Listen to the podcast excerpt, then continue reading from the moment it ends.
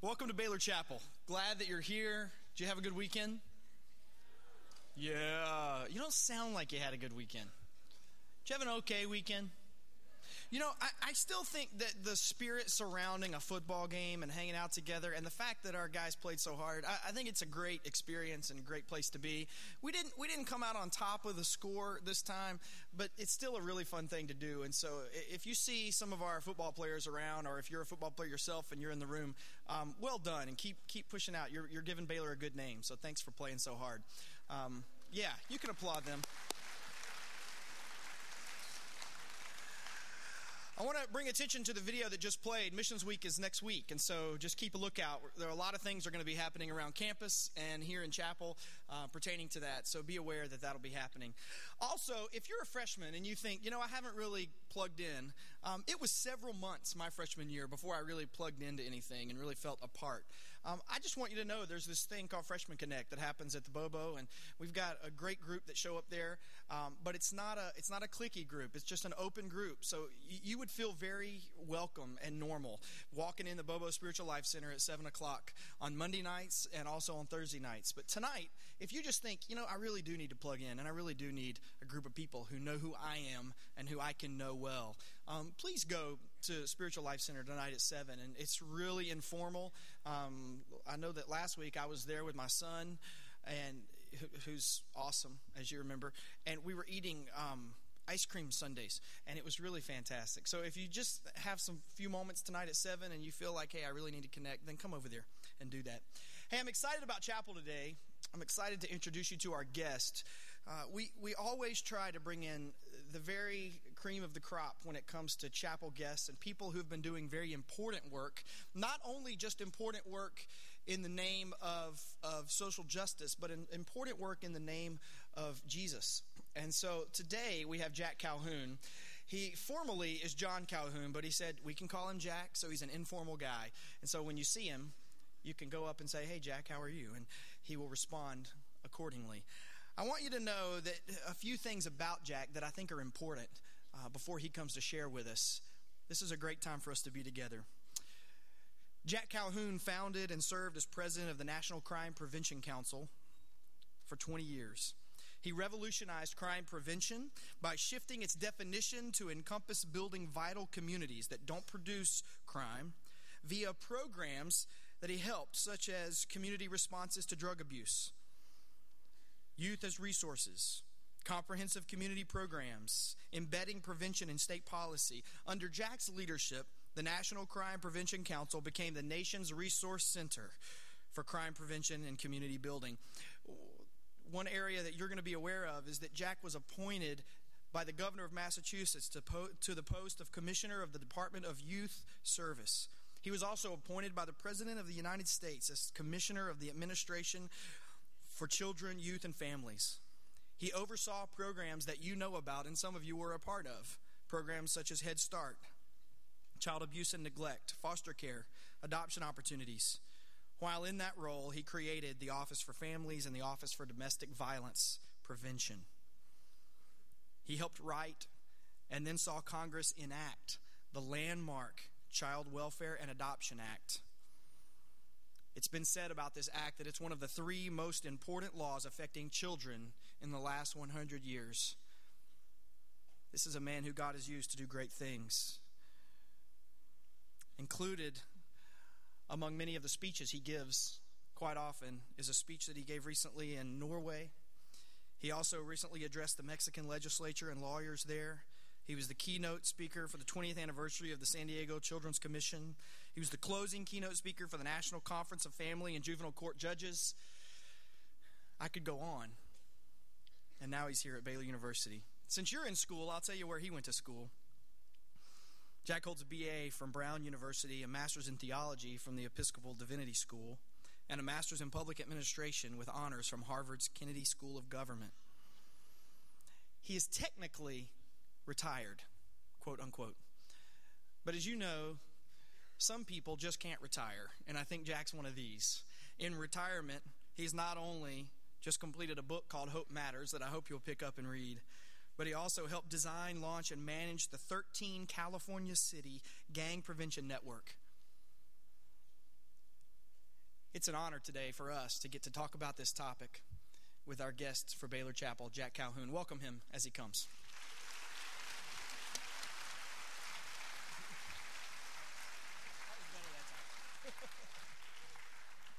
Morning, folks. Good to see you. Good to be here. I'm going to start with a story. Uh, during the Clinton administration, I served uh, on the the Attorney General's coordinating council on juvenile justice, and they would often hold meetings in places where they could see and taste what was going on. And this particular one was held in Southeast D.C. And one of the people that spoke was a minister working with kids out of his church. And he talked about mentoring, he talked about Head Start, he talked about recreation. And then, almost parenthetically, as he got up to leave, he said, We also go out into the street and get to know the kids by name. That floored me, absolutely floored me. When serving as Commissioner of Youth Services in Massachusetts, I remember a murderer saying to me, Commissioner, I'd rather be wanted for murder than not wanted at all. How basic to be called by name. That minister saying we get to know their names. We name our kids. It's love, it's protection. It evokes the God of Genesis, the God who names. Isaiah says it best Israel, fear not, for I have redeemed thee, I have called thee by name, thou art mine. Great social policy and great, great theology. And it was Erin Jacoba who brought this point home to me. Erin's little, but as little as my daughter in law. Tough. She was a resident. Resident is a euphemism. She was locked up in the Indiana Girls School. It takes a lot to be locked up as a young woman in Indiana. She was part of an experimental program I designed called Youth as Resources. About over half a million kids had been involved across the country. YAR says kids get to design the project, they pick their issue, they design it, and if funded, they run it. So it's not by adults uh, uh, to kids, led by adults, it's led by kids. Would this work with kids who are really wounded, who didn't feel they had anything to give? So he tested it in the Indiana Girls School, and Erin's first project with a couple of her colleagues was to go into an institution and work with kids with se- severe cerebral palsy. At my quote retirement ceremony several years ago, she turned to me from the podium and she said, Jack, when I came into the institution to work with kids, they would fling out their name, fling out their arms to welcome me. It's the only time I can remember anyone ca- calling my name positively. I thought, where has her name been? Truancy list, stubborn children list, delinquency list, police blotters, court dockets. And how many kids out there are anomic, without names, or who can't stand their names? How are they named? Who names them? Who claims them? The church does in baptism. You're a child of God, you are John, you are Ellie, and then often, at least in my faith tradition, they're walked down the aisle and welcomed by the community. And the message the church is here for you, the community is here for you. The Jewish naming ceremony is central, as is Aqiqah, the Islamic naming ceremony. But think about it, friends. If we don't name our kids, who will? The gangs are good at it. The Juans, the Bruces, the Marys, and Michelles become Shooter, High Boy, Lookout, Needle, real names from the LA gang list. I run a 13 city gang prevention network and cannot do this work without feeling and tasting what's going on. So I happened to be about six or eight months ago in a car in Oakland with Billy Dupes and Jay Jimenez, two ex cons who'd been clean for five years, giving back to their community, trying to keep kids, street kids, from taking the path that they took. So we're in a car doing a little trash talking, and I said, Man, do I have the right clothes for gang work. They said, Man, you have the wrong threads.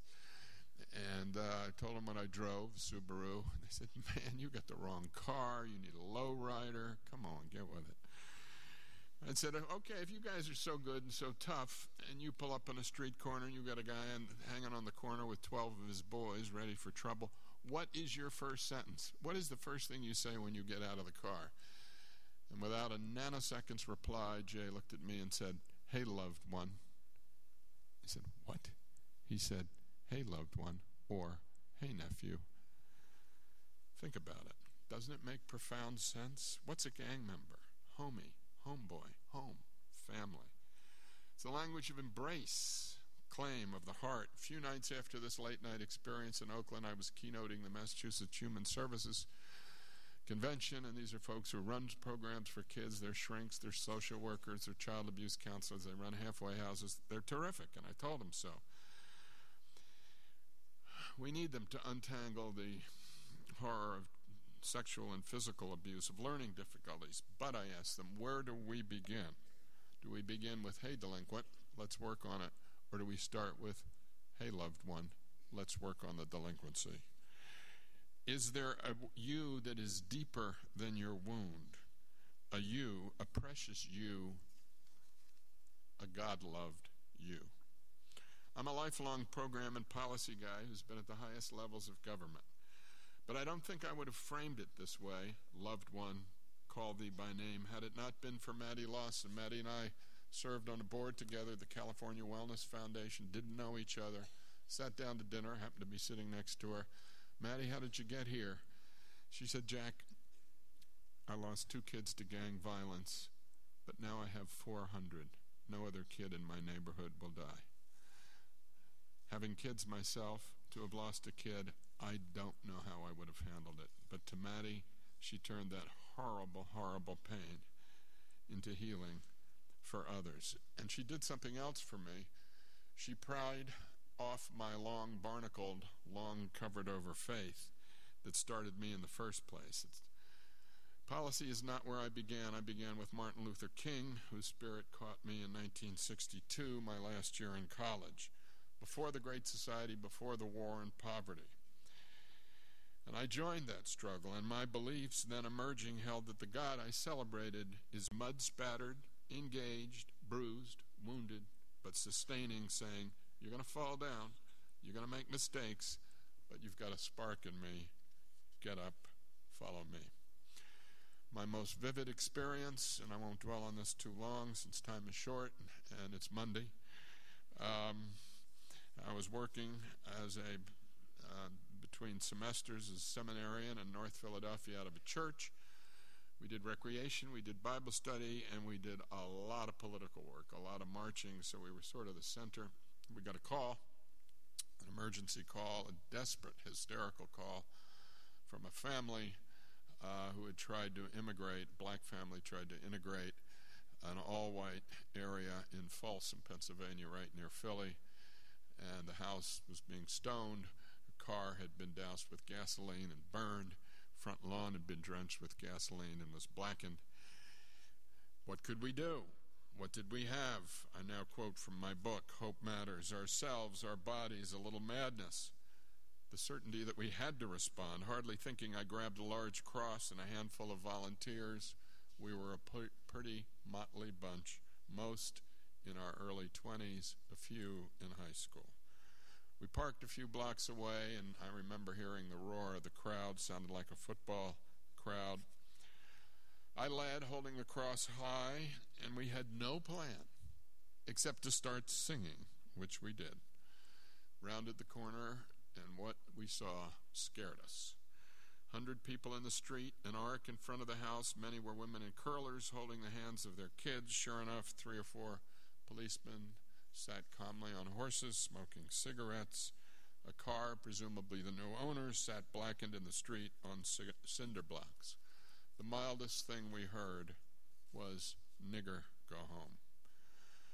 We started to sing, feeling the unreality. Then the feeling of unreality suddenly became mutual.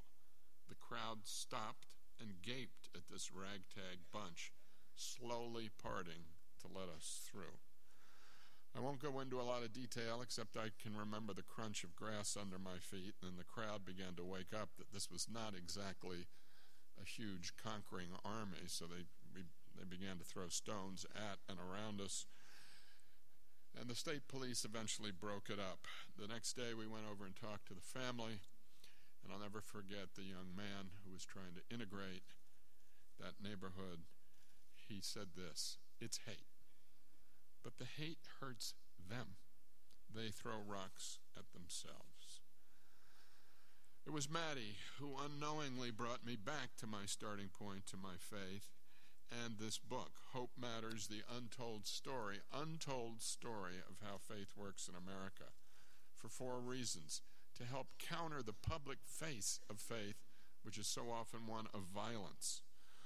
To tell my personal story, three, to, to celebrate the stories of many Americans doing some of the roughest work in the country, grounded in faith, but not beating people up with their faith. And lastly, to challenge all of us, all of us. We don't hear the stories of amazing people whose work connects us, people of faith who pray not to be extolled in the sight of God, but to garner the strength to serve. Yes, there's a lot that faith has done that has resulted in blood. The Crusades, Protestants and Catholics, 30 years' war in Europe, Shiite, Shiites, Sunnis, Hindus, Muslims, on and on. And yet, there is another story. The story not often heard, embodied in the lives of people whose faith is the opposite. Their faith reconciles, not divides, alleviates pain, not causes it, serves, not dominates. It's the other side of the faith story. How can I be there for my neighbor? Though grounded in faith, breezing, exercising it, they, the people in my book, tend not to proselytize, which reminds me of a story about college chaplains in a university in northern Michigan who felt that maybe, you know, if they were really going to test their faith, they would go out and try and proselytize and convert a bear. Well, they decided to meet a week later after doing this in a hospital. Father Flannery was first to report, his arm in a sling and crutches, various bandages, and he said, I started off with a catechism and that bear didn't like it. He slapped me around, but then I got out my holy water. I sprinkled him. Holy Mary, Mother of God. He's come, the bishop is coming out next week to confirm him. They turned to Reverend Billy Bob and he said, Well, we don't believe in that sprinkle stuff. We believe in the Word. We believe in the Bible. I went out, I found me a bear. I began to read to the bear. He didn't want that holy word. I wrestled him up a hill, down a hill, into a pond. I dunked him three times, and he came out praising. Well, they turned to the rabbi who was lying in a hospital bed in a full body cast, traction with IVs and monitors running in and out of him. He was in bad shape, and he looked up and said, Looking back on it, circumcision may not have been the best way to start.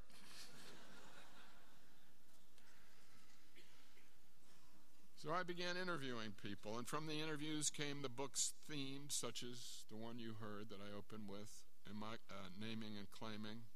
Another theme is Imago Dei, that we're all made in the image of God, that no matter how deeply buried beneath the grit, the grime, and the grouchiness, the Monday morningness of all of us, is the lovely, the unique, the amazing, the child of God in each of us. And this is not this is this is absolutely central to the Old and New Testaments. One thing that repeatedly stuns me, friends, is just how hard you can be on yourselves. I'm too big, I'm too small, the will, coach will cut, cut me. My figure's not this, it's not that. I'm too dumb, I'm too smart, too, too, too. You judge yourself so harshly. Which raises the issue of how we define ourselves. Parental values, yes. DNA, yes. Government structure we live under. We're not a totalitarian system. Culture, most of us are not wearing robes, how we dress. The economy, yes. Peers, yes. Put all this together. Does this stack of variables equal you? No. The Eunice, the amazing Eunice, transcends all of this. In each of us is that spark, an amazing Eunice. The Janes, the Ricks, the Marks, the Michelles here are so much more than the above. There's nobody like you. You're unique. You may look like your mom and your sister, even if you're a twin, but you're not them. Another themes in my book is the problem of pain. No one can escape pain. We will all have or have it cancer, divorce, drug abusing friends or siblings, death of a parent, of loved one, one may or may not believe that pain is divinely ordained, but we each must decide what to do with it when it comes. Joe Hynes, Brooklyn's district attorney, runs probably what is the largest DA jurisdiction in the country 26 stories of DAs. Interestingly, his DA office, office bristles with programs child abuse and domestic violence prevention, mentoring, connection with over 100 faith communities to provide tutors. And he won't hire you, even if you're Baylor Law, unless you agree to tutor a kid. What's under it? Joe's father was a drunk who beat up his mother daily. Joe interprets this pain theologically. I was given this pain, he says, as an instrument of healing so others would not have to go through what I went through. So even if you're in pain, you can give, yes, pain.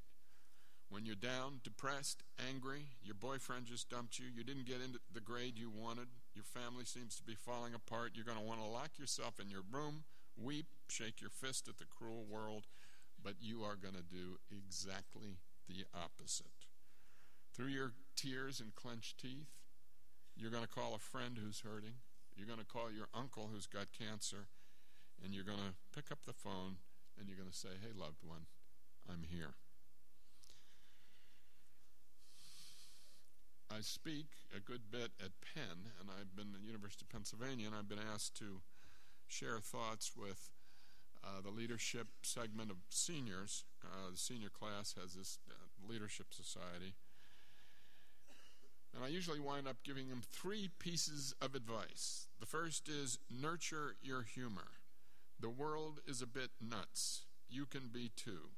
There are serious fascists on the left and the right, Republican, Democrat, East and West.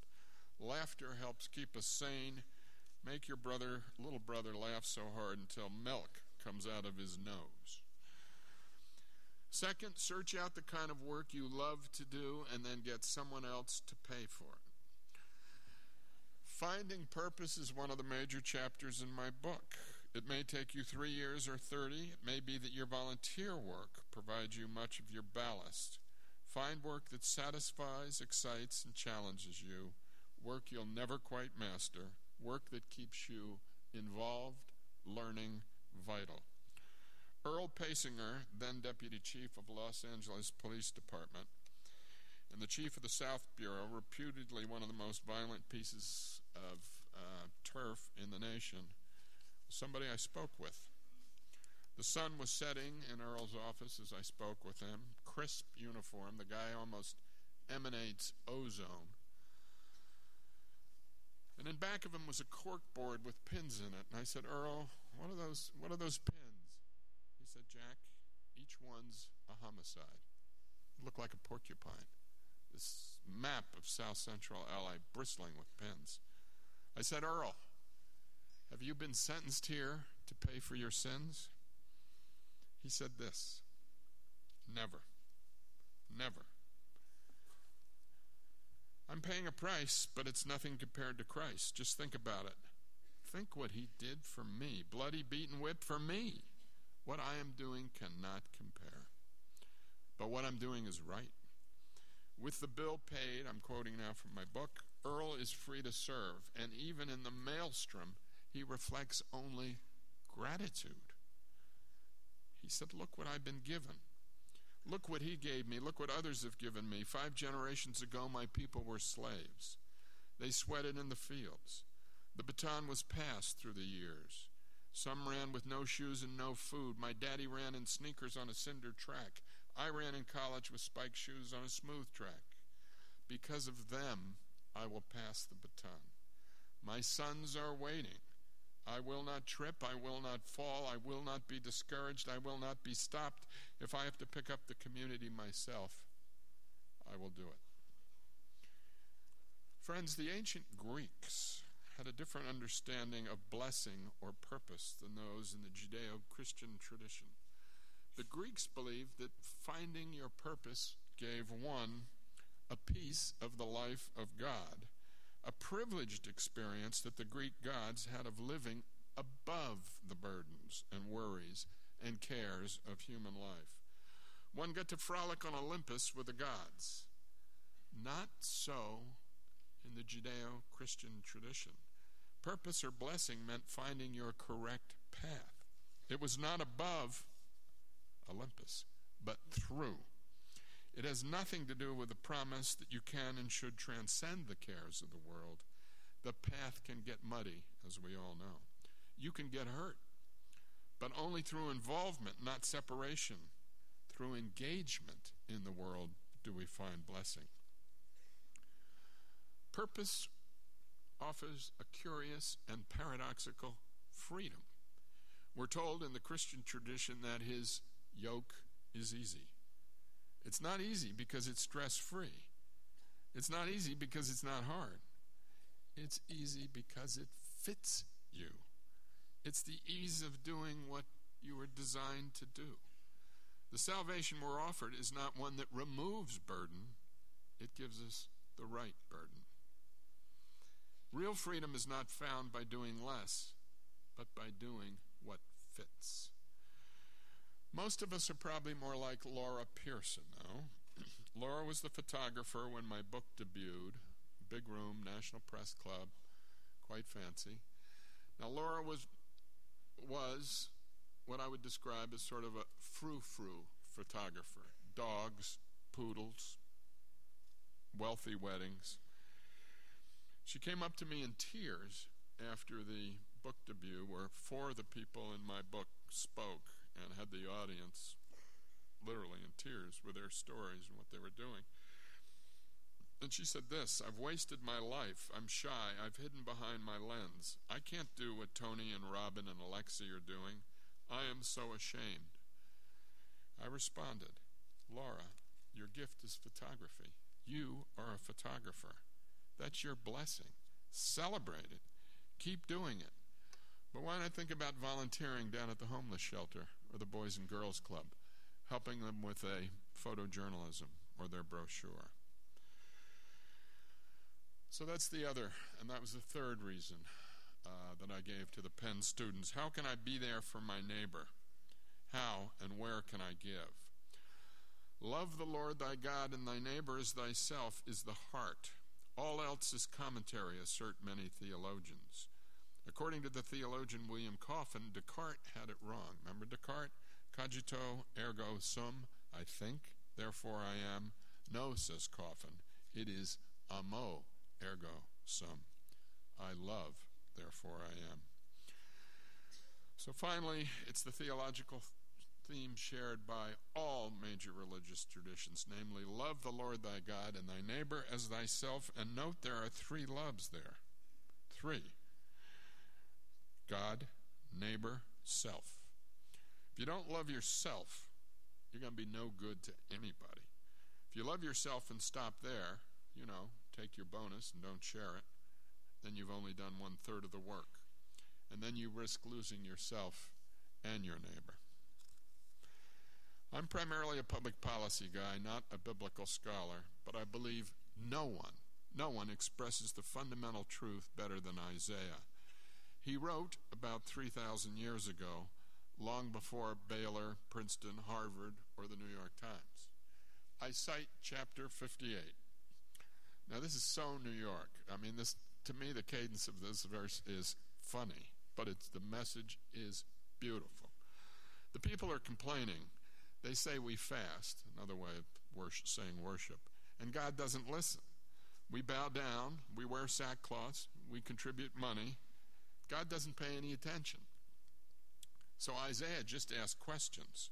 Isaiah says basically, you call this a fast? You think this is what God wants? You fast, then you beat up your wife. You fast, and then you underpay your workers. This is a fast. Then he says this Is this not the fast that I chose to loose the bonds of wickedness, to undo the thongs, the yoke, to let the oppressed go free, to break every yoke? Is it not to share your bread with the hungry, to bring the homeless poor into your house? and when you see the naked, to cover him. And Isaiah's next sentence, though, friends, is the stunner. His next sentence doesn't talk about what you have done, it doesn't talk about the beneficiaries of your charity, the hungry now fed, the naked now clothed. he says this. This is his next sentence. Then your light shall break forth like the dawn. Yours, not the beneficiaries. And he continues If you take away the yoke and the pointing finger and the speaking wickedness, if you pour yourselves out for the hungry and satisfy the desires of the afflicted, then, here's another stunner, your light shall rise in the darkness, and your gloom will be as the noonday sun. And this, I love this last one. And you shall be like a watered garden, like a spring whose waters fail not. So, Baylor students, be there for your neighbor. Go out, be the light that never dims, the wellspring that never dries up, and thank you, God bless you, loved ones.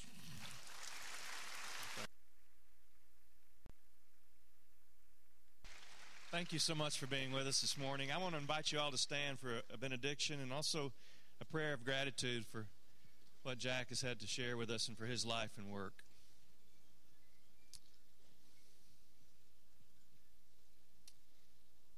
Let's pray together. Lord, we're grateful that you speak to us in so many ways, and thank you for the word that has come to us through Jack today. We, we're grateful for his ministry among us and others like him that help us to see beyond the smallness that we feel, the insignificance that we know in so many days, the cynicism that weighs us down. Help us to leave that behind, even if it's just for this day, to commit ourselves to being peacemakers, your sons and daughters. Through Christ we pray. Amen. Go in peace.